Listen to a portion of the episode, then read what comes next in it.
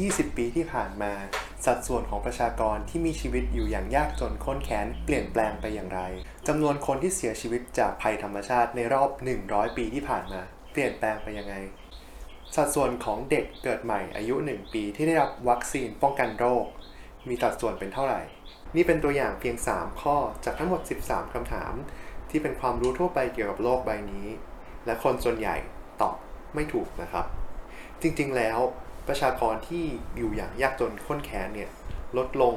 เกือบครึ่งหนึ่งเลยนะครับ ส่วนคนที่เสียชีวิตจากภัยธรรมชาติในรอบร้อยปีที่ผ่านมาเนี่ยก็ลดลงครึ่งหนึ่งเหมือนกัน ในขณะที่เด็กอายุ 1 ปีที่รับวัคซีนป้องกันโรคเนี่ยมีปริมาณสัดส่วนสูงถึง 80%เลยครับ ความเข้าใจผิดเกี่ยวกับโลกที่คนส่วนใหญ่มองว่าโลกเลวร้ายลงจริงๆแล้ว แนวโน้มส่วนใหญ่เป็นไปในทางที่ดีขึ้น แต่ทำไมคนถึงมองว่ามันเลวร้ายลง หนังสือเล่มนี้จะพาไปหาคำตอบกันครับ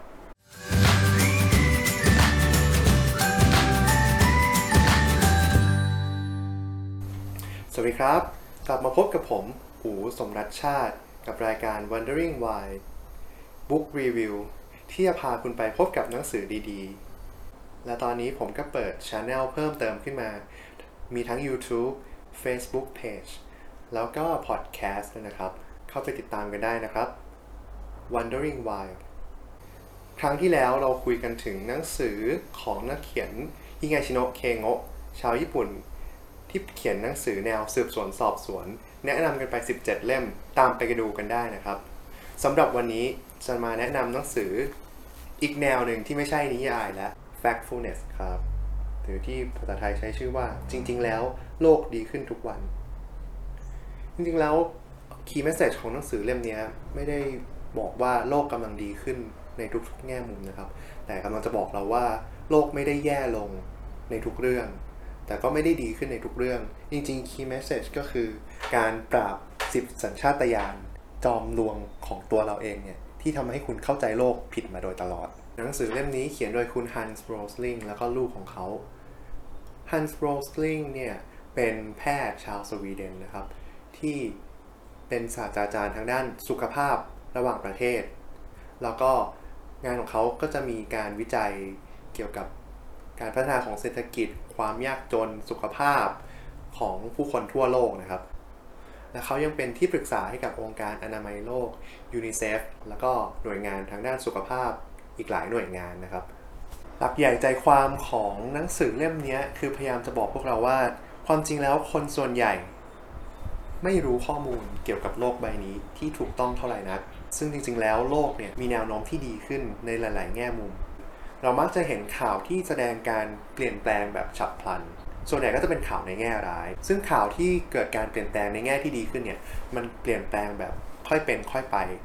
สัญชาตญาณบางอย่างที่ติดตัวมนุษย์มาทำให้พวกเราวิวัฒนาการมาถึงจุดนี้ได้ แต่ในขณะเดียวกัน มันก็ทำให้เรามองโลกในมุมที่ไม่เต็มไปด้วยความเป็นจริงสักเท่าไหร่ หลาย ๆ ครั้งเราใช้ bias เข้ามา หนังสือเล่มนี้ยังคล้ายกับหนังสือเรื่อง Thinking Fast and Slow ซึ่งเขียนโดยคุณ Daniel Kahneman นะครับ และผู้เขียนเล่มนี้ก็ได้นำเสนอ 10 สัญชาตญาณที่มนุษย์ควรทำความเข้าใจตัวเอง และ เลือกรับข้อมูลและตีความข้อมูลที่เราได้มานั้นนะตามความเป็นจริงนะครับ มาเริ่มที่สัญชาตญาณแรก สัญชาตญาณการแบ่งแยก ความคิดที่ว่ามีช่องว่างระหว่างพวกเขา พวกเรา มีช่องว่างที่ชัดเจน ระหว่างประเทศที่พัฒนาแล้ว กับประเทศที่กำลังพัฒนา จริงๆ แล้วในปัจจุบันเนี่ยช่องว่างระหว่างประเทศพวกนั้นเนี่ยค่อยๆเลือนหายไปจนเกือบหมดแล้ว indicator ที่เขาใช้ก็คือ 1. อัตราการรอดชีวิตของเด็กเกิดใหม่ ซึ่งตัวนี้จะบ่งบอกสถานะของการแพทย์ในประเทศนั้นๆนะครับ อันที่ 2 ก็คือจำนวนเด็กเกิดใหม่ต่อจำนวนประชากรผู้หญิงนะครับ ซึ่งอันนี้จะบอกบ่งบอกถึงฐานะของประเทศนั้นๆนะครับ ประเทศที่มีฐานะทางการเงินดี จะมีอัตราการเกิดของเด็กใหม่ประมาณ 2 คนต่อผู้หญิง 1 คน ในขณะที่ในอดีตประเทศที่ยากจน จะมีอัตราการเกิดค่อนข้างสูง อย่างเช่น อาจจะถึง 7 คนโดยเฉลี่ยนะครับ ในอดีตหลายสิบปีก่อน เราสามารถแบ่งกลุ่มประเทศที่พัฒนาแล้วกับด้อยพัฒนาได้อย่างชัดเจน แต่ในปัจจุบันเราไม่สามารถแบ่งแยกประเทศต่างๆ เป็น 2 กลุ่มได้ครับ เพราะว่าอายุเฉลี่ยของประชากรโลกเพิ่มขึ้นในแนวโน้มเดียวกัน และปัจจุบันไม่มีประเทศไหนที่มีอายุเฉลี่ยต่ำกว่า 50 ปีเลย ผู้เขียนยังแนะนำว่า จริงๆแล้วเราไม่ควรแบ่งแยกประเทศออกเป็นประเทศพัฒนาแล้ว และประเทศกำลังพัฒนานะครับเขาแนะนำว่าควรแบ่งประชากรโลกออกเป็น 4 กลุ่ม โดยแบ่งตามรายได้ ซึ่งแต่ละกลุ่มรายได้ของประชากรในโลกเนี่ยจะมีลักษณะที่คล้ายกัน ตั้งแต่ระดับ 1 ที่ยากจนข้นแค้นสุด ไปจนถึงระดับ 4 ที่อยู่ในประเทศที่ร่ำรวยส่วนใหญ่นะครับ ผู้เขียนแนะนำว่า เราควรระมัดระวังการเปรียบเทียบค่าเฉลี่ย อย่างเช่น การเปรียบเทียบรายได้ของประชากรในประเทศที่ร่ำรวยผิดโดยใช้ค่าเฉลี่ยกับประเทศที่ยากจนโดยใช้ค่าเฉลี่ย เพราะจริง ๆ แล้วเราควรมองการกระจายตัวของประชากรเนี่ยเป็น distribution นะครับ ซึ่งมันก็อาจจะซ้อนทับกันได้ อย่างที่สองก็คือระวังการเปรียบเทียบค่าสูงสุด ค่าต่ำสุด ซึ่งเป็น rare หรือว่า extreme case ซึ่งไม่ represent ประชากรกลุ่มนั้นจริงๆนะครับ สัญชาตญาณที่ 2 นะครับ สัญชาตญาณความเป็นลบ นี่เป็นความเข้าใจผิดของคนส่วนใหญ่ที่มองว่าโลกกำลังแย่ลงในทุกๆด้าน หลาย ๆ มิติมันดีขึ้นอย่างเช่น อัตราการรอดชีวิต หรือว่าสุขภาพของคนนะครับ แต่ในหลาย ๆ มิติมันก็ปฏิเสธไม่ได้ว่าแย่ลงจริง อย่างเช่นเรื่องโลกร้อนนะครับ หรือประเด็นเรื่องสิ่งแวดล้อม ตัวอย่างที่เขายกอย่างหนึ่งก็คือ กลุ่มคนที่ยากจนข้นแค้นจริงๆเนี่ยที่มีรายได้ต่ำกว่า 2 ดอลลาร์ต่อวัน มีสัดส่วนน้อยลงกว่าอดีตมาก อย่างเช่นในปี 1,800 สัดส่วนที่ว่านี้อยู่ที่ 85%แต่ในปัจจุบันลดลงเหลือแค่ 9%ในปี 2017 นะครับ อันนี้ปรับด้วยอัตราเงินเฟ้อแล้วนะ อีกตัวอย่างนึงก็คือ อายุเฉลี่ยของมนุษย์เนี่ย เพิ่มสูงขึ้นจาก 31 ปีในปี 1,800 จนเป็น 72 ปีในปี 2017 นะครับ แล้วก็ตอนนี้ไม่มีประเทศไหนที่ค่าเฉลี่ยของอายุต่ำกว่า 50 ปี ผู้เขียนยังเป็นคนก่อตั้งมูลนิธิ Gap Minder นะครับ ซึ่งมูลนิธินี้ตั้งขึ้นเพื่อพยายามจะทำให้คนมองโลกด้วยความเป็นจริง ให้ข้อมูลที่ถูกต้องและก็เข้าถึงง่ายกับทุกๆ คนนะครับ พื่อที่จะต่อกรกับสัญชาตญาณในแง่ลบเนี่ยผู้เขียนแนะนำว่าให้คาดหมายเรื่องแย่ๆ ที่มันจะเกิดขึ้นได้ไว้นะครับ แล้วก็ทุกสิ่งเนี่ยโลกเนี่ยมันอาจจะเป็น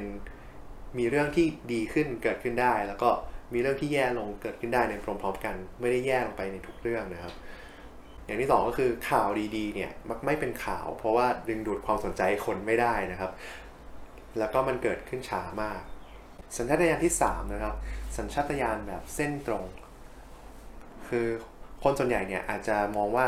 เราสามารถลากเทรนด์จากอดีต แล้วทุกอย่างมันจะลากเส้นตรงต่อไปได้เรื่อยๆนะครับ จริงๆแล้วการเปลี่ยนแปลงมีหลายแบบนะครับ ตัวอย่างเช่นการเพิ่มขึ้นของคนติดเชื้อโรคระบาดเนี่ยเราก็เห็นกันอยู่นะครับว่ามันไม่ได้โตแบบเส้นตรง แต่โตแบบ exponential หรือแบบเลขยกกำลัง หรือว่าเทรนด์ของประชากรโลกที่เราบอกว่าประชากรโลกเพิ่มขึ้นเรื่อยๆคำว่าเรื่อยๆเนี่ยจริงๆแล้วอัตราการเกิดมันชะลอตัวลงแล้ว แล้วเราไม่สามารถลากเส้นตรงจากอดีตตรงไปข้างหน้าได้ จากนี้ไปประชากรโลกจะเพิ่มขึ้นด้วยอัตราที่ลดลง วิธีการจัดการกับสัญชาตญาณเนี่ยก็คือว่าระวังไว้ว่าทุกอย่างไม่ได้ไปแบบเส้นตรงเท่านั้นนะครับ อาจจะ ไปแบบเลขยกกำลัง หรือว่าโค้งขึ้น หรือว่าโค้งลง หรือว่าเป็นตัว S อย่างเช่นการเจริญเติบโตความสูงของคนนะครับที่4นะครับคือสัญชาตญาณความกลัว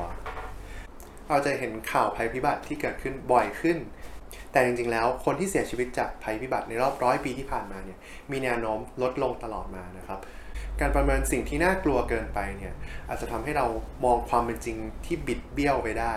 แล้วก็ทำให้เราโฟกัสผิดจุดทุ่มรีซอสไปผิดที่วิธีการจัดการนะครับ ก็คือนอกจากจะประเมินอันตรายแล้ว เราต้องประเมินโอกาส หรือความน่าจะเป็นที่มันจะเกิดขึ้นด้วย บางเรื่องความรุนแรงอาจจะมากแต่โอกาสเกิดน้อยมากๆเราควรจะทุ่มทรัพยากรไปกับมันหรือเปล่า 5. นะครับสัญชาตญาณเรื่องขนาด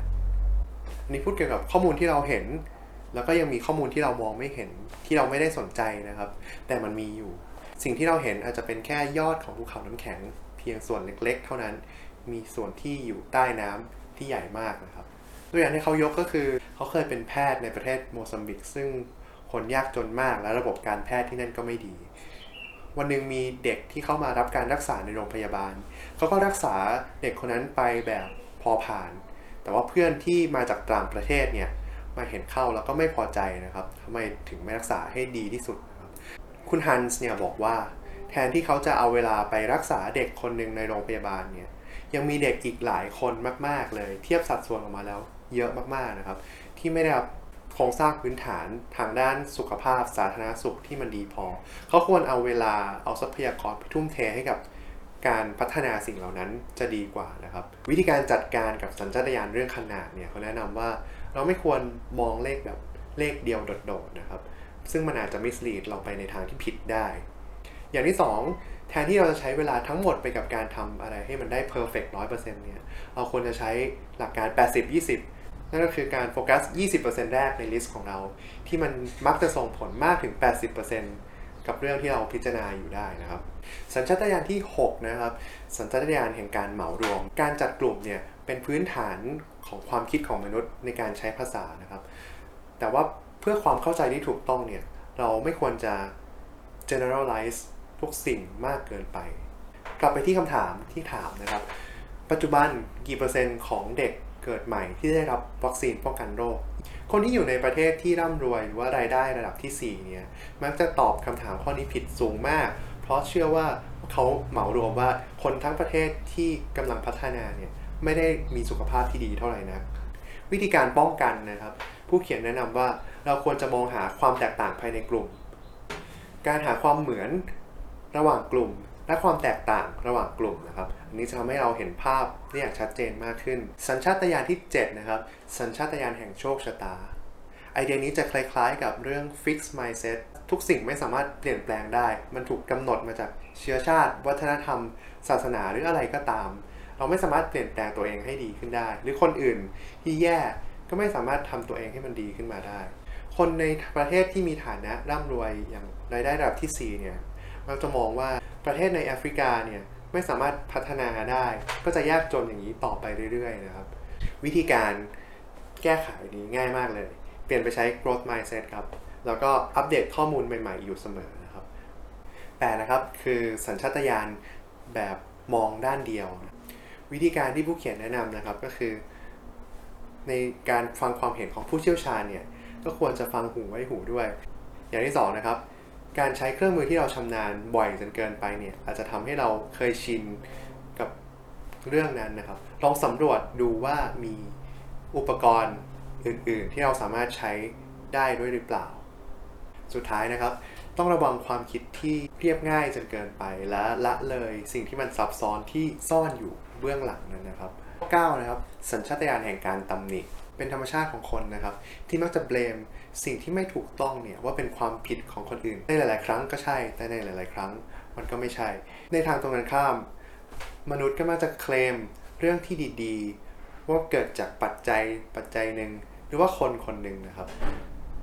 คำถามที่เราควรถามตัวเองก็คือ เราพยายาม connect the dots มากเกินไปหรือเปล่า ซึ่งพฤติกรรมเหล่านี้มันเกิดจากการที่คนเราพยายาม fill the gap ความไม่รู้ และพยายามเชื่อมโยงสิ่งที่มีอยู่ในหัวของตัวเองนะครับ วิธีการแก้ปัญหาเรื่องนี้นะครับผมเขียนแนะนำว่าคุณควรจะมองปัญหาแบบที่เป็นโครงสร้างเป็นระบบ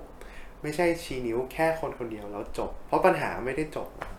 สัญชาตญาณสุดท้ายนะครับ สัญชาตญาณแห่งความเร่งด่วน ความคิดที่บอกว่า now or never เราต้องทำเดี๋ยวนี้นะ ไม่งั้นจะไม่มีโอกาสได้ทำอีกแล้วในอนาคต หลาย ๆ เรื่องไม่จำเป็นต้องเร่งด่วนตัดสินใจหรือว่าลงมือทำนะครับ เรื่องที่ผู้เขียนพบเองเลย ก็คือเขาพบกับอัลกอร์อดีตรองประธานาธิบดีสหรัฐในปี 2009 นะครับ อัลกอร์เนี่ยเป็นนักเคลื่อนไหวทางด้านสภาวะอากาศ อัลกอร์มาขอให้คุณฮันส์เนี่ยช่วยทำ bubble maps นะครับเพราะเขาทำได้สวยงามมาก แต่ว่าข้อมูลที่อัลกอร์จะใช้เนี่ยเขาจะใช้ worst case scenario หรือว่ากรณีที่เลวร้ายที่สุด แทนที่จะเป็นกรณีที่คาดว่าน่าจะเกิดขึ้นจริง ที่เขาเลือกใช้เนี้ยเพื่อที่จะสร้างความตระหนกเพื่อจะให้โน้มน้าวคนและลงมือทำได้ทันทีนะครับ แต่คุณฮันส์ปฏิเสธไปและไม่เห็นด้วยนะครับ กับวิธีนี้ เพราะว่าหลักการขัดกับ gap minder ทำให้คนรับรู้ความจริงอย่างที่มันเป็นจริง ๆ ไม่ใช่ตื่นตระหนกกับข้อมูลที่ไม่เป็นจริงนะครับ คุณฮันส์ยังเสนออีกด้วยว่า แทนที่เราจะโฟกัสกับเรื่องที่เร่งด่วนเนี่ยเราควรจะชิฟโฟกัสของเราไปยังเรื่องที่สำคัญ มีอยู่ 5 เรื่องที่คุณฮันเสนอไว้ในระดับโลกนะครับ เรื่องแรกนะครับ ก็คือการระบาดระดับโลก pandemic อย่างที่เราเห็นทุกวันนี้นะครับโควิด -19 เรื่องที่ 2 การล่มสลายของระบบเศรษฐกิจ เรื่องที่ 3 สงครามโลก เรื่องที่ 4 ก็คือ climate change และสุดท้ายนะครับเป็นปัญหาของความยากจน วิธีการจัดการกับสัญชาตญาณของความเร่งด่วนเนี่ยก็คือ พักคิดก่อนทำนะครับ หลาย ๆ เรื่องไม่ได้ต้องการความเร่งด่วน จริงๆ บทสรุปของหนังสือเล่มนี้นะครับก็คือ เมื่อเรามองโลกด้วยพื้นฐานมุมมองแห่งความเป็นจริงแล้วเนี่ยเราสามารถทุ่มทรัพยากรแล้วก็เวลาไปกับเรื่องที่สำคัญทำให้โลกนี้ดีขึ้นมาได้นะครับ เป็นยังไงบ้างครับ ใครอ่านเล่มนี้แล้วบ้าง คิดเห็นกันยังไง ลองคอมเมนต์มาพูดคุยกันได้นะครับ ถ้าชอบอย่าลืมกดไลค์และ subscribe วิดีโอให้ด้วยนะครับ และนี่ก็เป็นทั้งหมดของวันนี้นะครับ ขอลาไปก่อนเพียงเท่านี้ สวัสดีครับ